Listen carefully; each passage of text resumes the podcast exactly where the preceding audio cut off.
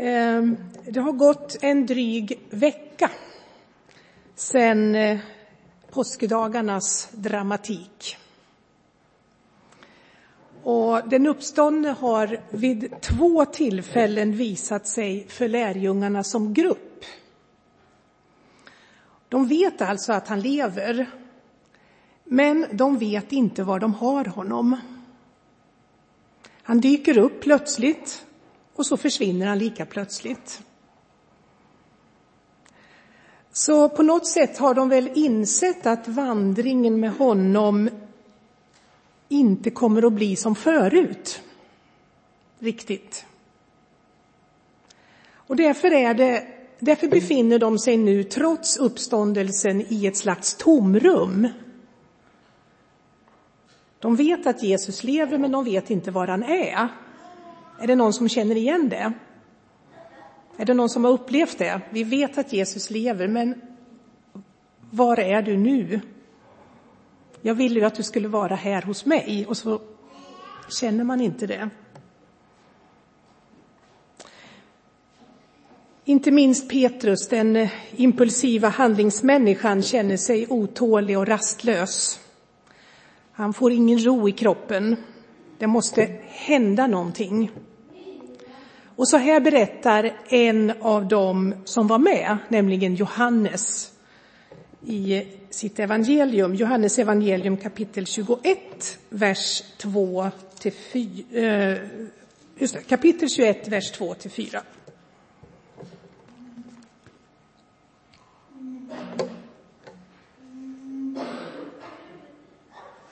Simon Petrus och Thomas, som kallades Tvillingen, Natanael från Kana i Galileen, Sebedaios söner och två andra lärjungar var tillsammans.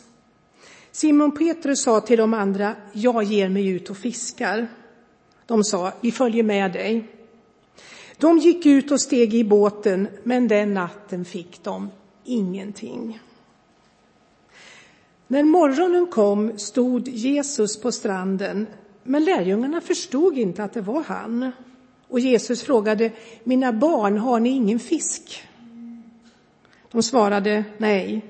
Och han sa, kasta ut nätet på högra sidan om båten så får ni. De kastade ut nätet och nu orkade de inte dra in det för all fisken.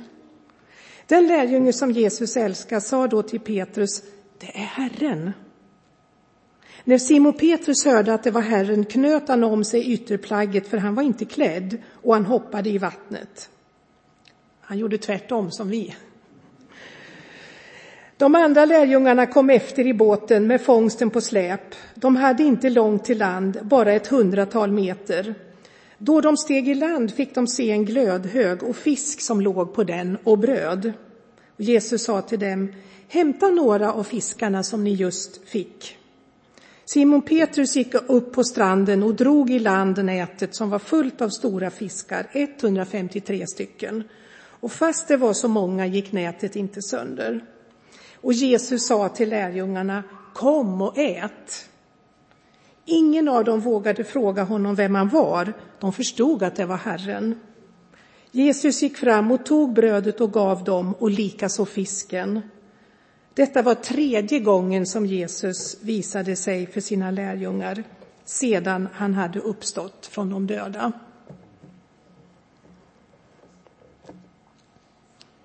Så i den här osäkra situationen när de inte vet var de har Jesus så återvänder de här sju lärjungarna till den syssla som de var bra på. De hoppar i fiskebåten vid stranden den stranden är några av dem ju hade mött Jesu kallelse tidigare.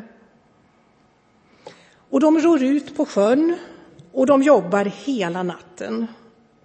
Kanske fortfarande med den här rastlösheten i kroppen. Det här var ju, det stämmer ju inte med vad de hade hoppats på inför framtiden. Och de brottas säkert också med frågan, vilka planer har Gud för vår framtid? Vad betyder allt det här? Och så mitt i det här så misslyckas de också med det som de kan. Det blir ingen fisk. i näten. Så när den tidiga morgonsolen speglar sig på vattenytan så är grabbarna trötta och de ror sakta, kanske lite modlösa då, in mot strand. Och där står en ensam man. Och han ropar till dem över vattnet, mina barn, har ni ingen fisk? Och redan tror jag vid den, de orden så känner de en våg av omsorg från den här okände mannen. Och lite senare när han då har eh, spårat upp den här gömda fisken för dem så går ljuset upp för Johannes. Det är ju Herren. Och det är så typiskt att det är just Johannes. Att han är den första att se och känna igen Jesus. För Johannes, han är, kan man säga, ögat. Ögat i kroppen. Läs gärna Johannes evangeliet vid något tillfälle och notera hur ofta det handlar om att se. Mer än 20 gånger enbart i kapitel 1 så använder åtminstone grundtexten något ord för att se. Det är hela tiden, ni vet, se Guds lam och ja, hela tiden så handlar det om att se. Vi såg den enfödde sonens härlighet och så vidare.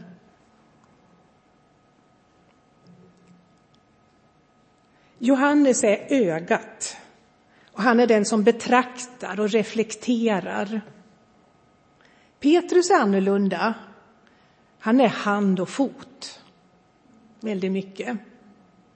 Typisk handlingsmänniska och initiativtagare. Han får saker att hända. Så det är alltså Johannes som ser att det är Jesus. Men under tiden som han funderar över det han ser så hinner Petrus kasta sig i sjön och springa till Jesus. Och likadant var det ju på påskdagsmorgonen. Johannes sprang visserligen fortare, han kanske var smidigare och så. Och, så han sprang fortare och han kom därför först fram till graven. Han lutar sig in, han ser linnebindlarna ligger där utan Jesu kropp. Men medan han står där och funderar på det han ser så kommer Petrus och stegar in i graven. Visst är det härligt med de här olika personskildringarna? Vi får vara med, vi olika personligheter och se Jesus och uppleva Jesus och närma oss Jesus och gå hans ärenden. Den här morgonen så är i alla fall Petrus förste man till Jesus. Och de andra kommer på efterkälken med den här fiskfångsten på släp. Men sen står det typiskt nog att det var Petrus som drog i land nätet. Så han fick ändå göra det jobbet. Men väl i land så möts de återigen av Jesu omsorg där på stranden så har han dukat upp frukost. Nygrillad fisk och bröd. Tänk vilket möte! Frukost med den uppståndne. Evigheten landar mitt i vardagens slit för brödfödan. Där kommer den uppståndne. Och vi ser att Jesus är fortfarande människa. Det är viktigt. Vi kan påminna oss vad Lukas berättar om i sitt evangelium kapitel 24. När den uppståndne kommer till sina lärjungar så låter han dem ju känna att han inte bara att han inte är någon formlös ande. Utan de får titta på hans genomborrade händer och fötter så att de förstår att det verkligen är han. Och ni vet, Thomas får ju känna. Jag vet inte om han gör det, men det står i alla fall att Jesus uppmanar honom att stick hit ditt finger. Och Lukas berättar i kapitel 24 då, när de möter en uppståndne, att lärjungarna blir så glada att de inte tror sina ögon. Och då tycker jag det är så underbart, för vad gör Jesus då? Jo, han ställer en väldigt, väldigt jordnära fråga. Han säger, finns det något att äta här? Och så får han en bit fisk som han äter medan lärjungarna tittar på. Jag tror kanske inte att det var för att Jesus var hungrig, utan för att han ville visa att han var människa. Han har uppstått som människa, som eh, den andre Adam, eller den siste Adam, säger väl eh, Paulus. När Gud blev människa, alltså inkarnationen, det var inte en parentes. Guds evige son blev människa, alltså ordet blev kött. Eh, Gud, eller sonen, var inte människa, men han blev människa. Och han är fortfarande människa. Det är en människa, en gudamänniska, som sitter vid Faderns högra sida som vår överste präst, som vår förebedjare, som den som känner med oss, delar allt, som har gått igenom allt, som har varit frestad och prövad som vi. Han som i allt blev lik sina bröder. Han är fortfarande en människa. En gudamänniska. Så även om Jesu kropp var förvandlad så fortsätter han att vara människa efter uppståndelsen och efter himmelsfärden. När han återvände till Fadern så fick han med råge tillbaka den gudomliga makt och härlighet som han hade lämnat när han blev människa. Men det betyder inte att han i och med det överger sin mänskliga sida. Men det betyder att han ger tillbaka till oss människor den härlighet från Gud som vi förlorade genom synden. Så när Kristus återvänder till himlen som människa så innebär det att han tar med sig människan, alltså dig och mig, till himlen. Paulus säger att Gud har uppväckt Kristus och gett oss en plats i himlen genom Kristus. Så genom uppståndelsen och genom himmelsfärden så drar Jesus som den första, den första av de uppståndna, drar han oss med sig så att vi ska få den platsen på faderns, i Faderns närhet. Kom och ät, ropar Jesus när de har dragit in, eller när Petrus då tydligen var den som drog in fisken på land. Och när Jesus ropar det här så ligger det redan några fiskar. Men det, är, det känns som att kanske är det för att Jesus vill markera samarbete med sina lärjungar som han ber dem att ta med sig några av de fiskar som de själva just har fångat med hans hjälp. Kom och ät. I Orienten så har ju måltiden alltid varit ett väldigt starkt uttryck för samhörighet. Man åt inte hur som helst med vem som helst. Så när Jesus inbjuder lärjungarna till den här måltiden, då är det ett sätt att säga till dem att vi hör ihop. Hans inbjudan berättar att långfredagen, trots allt vad det innebar av svek och nederlag, har inte skilt dem åt, utan precis tvärtom. Det har skapat, korset har skapat en djupare samhörighet. Och det är också det som Jesus uttrycker när han efter uppståndelsen kallar lärjungarna för bröder.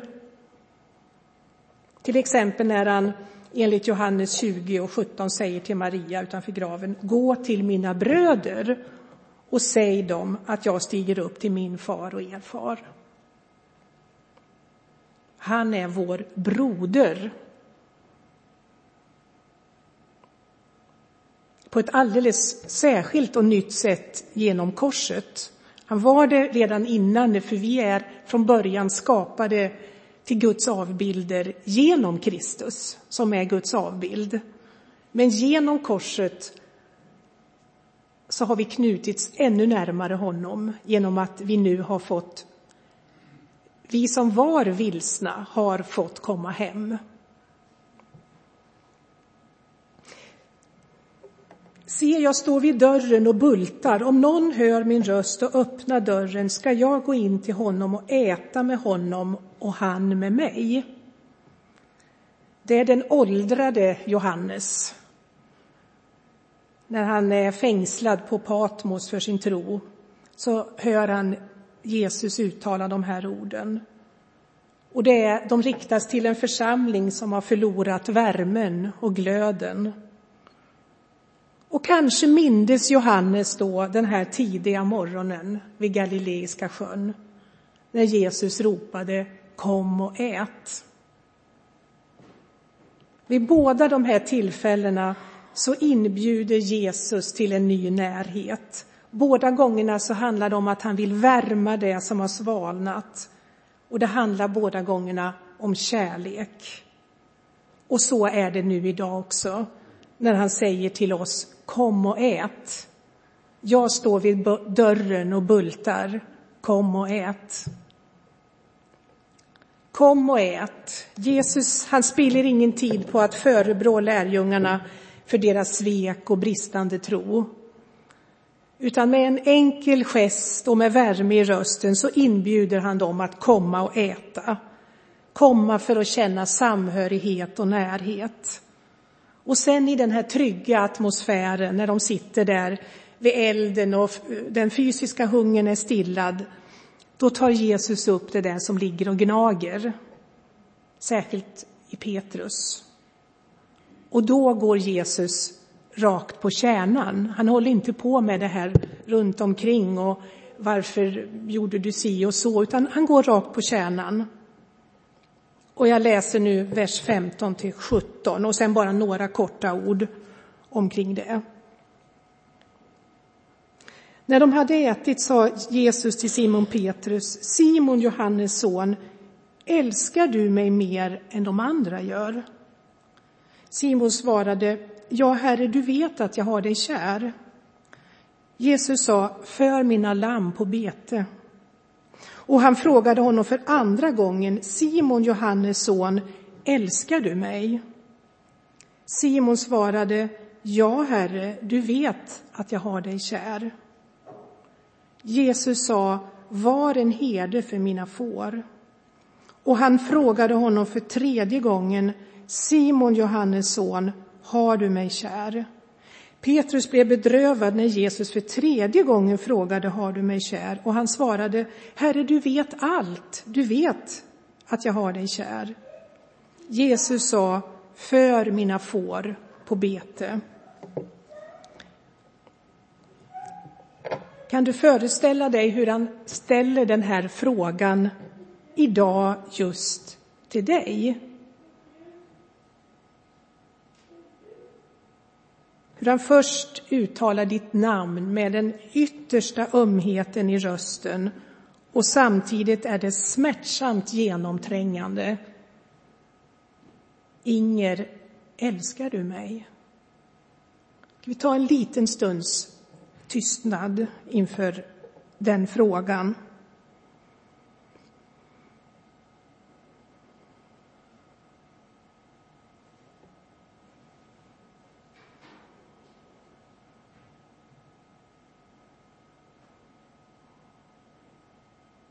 Herre, du vet allt. Du vet att vi vill älska dig. Tack Jesus.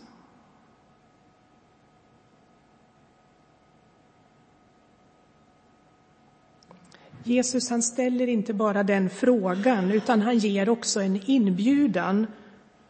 Kom och ät. Det är Jesus som tar initiativet. Det är han som bjuder med de orden in oss i sin kärlek.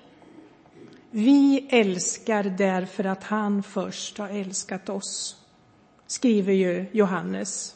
i sitt brev, kapitel 14, vers 19. Jesus ser vår djupaste hunger. Han ser också att vi ibland glömmer hur vi ska mätta den hungern.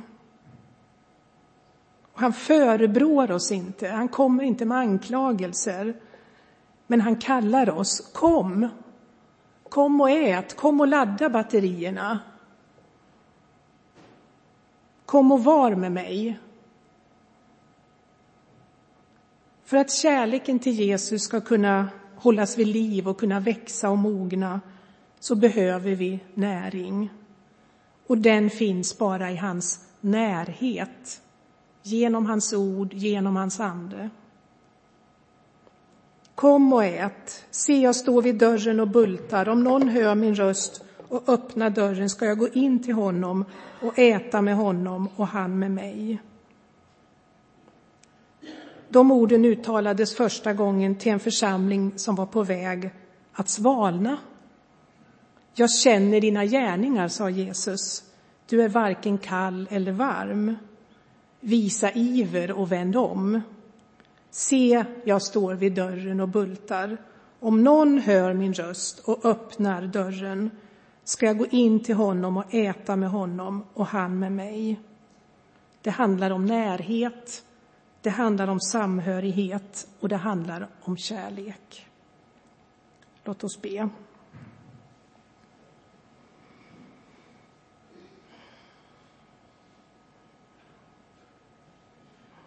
Och Jesus, du vet att det ibland går sönder för oss. Och du vet att vi ibland inte riktigt av olika skäl följer vår längtan. Vi blir så lätt upptagna av annat.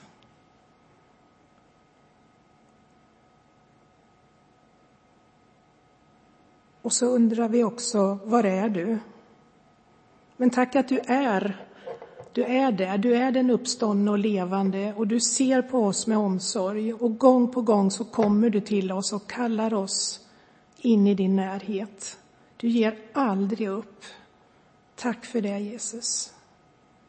Tack att vi får ge vår kärlek tillbaka till dig. Du som först har älskat oss. Vår trygghet är din kärlek. Vår trygghet är inte vår egen kärlek till dig, utan det är att du först har älskat oss. Vi tackar dig för det. Amen.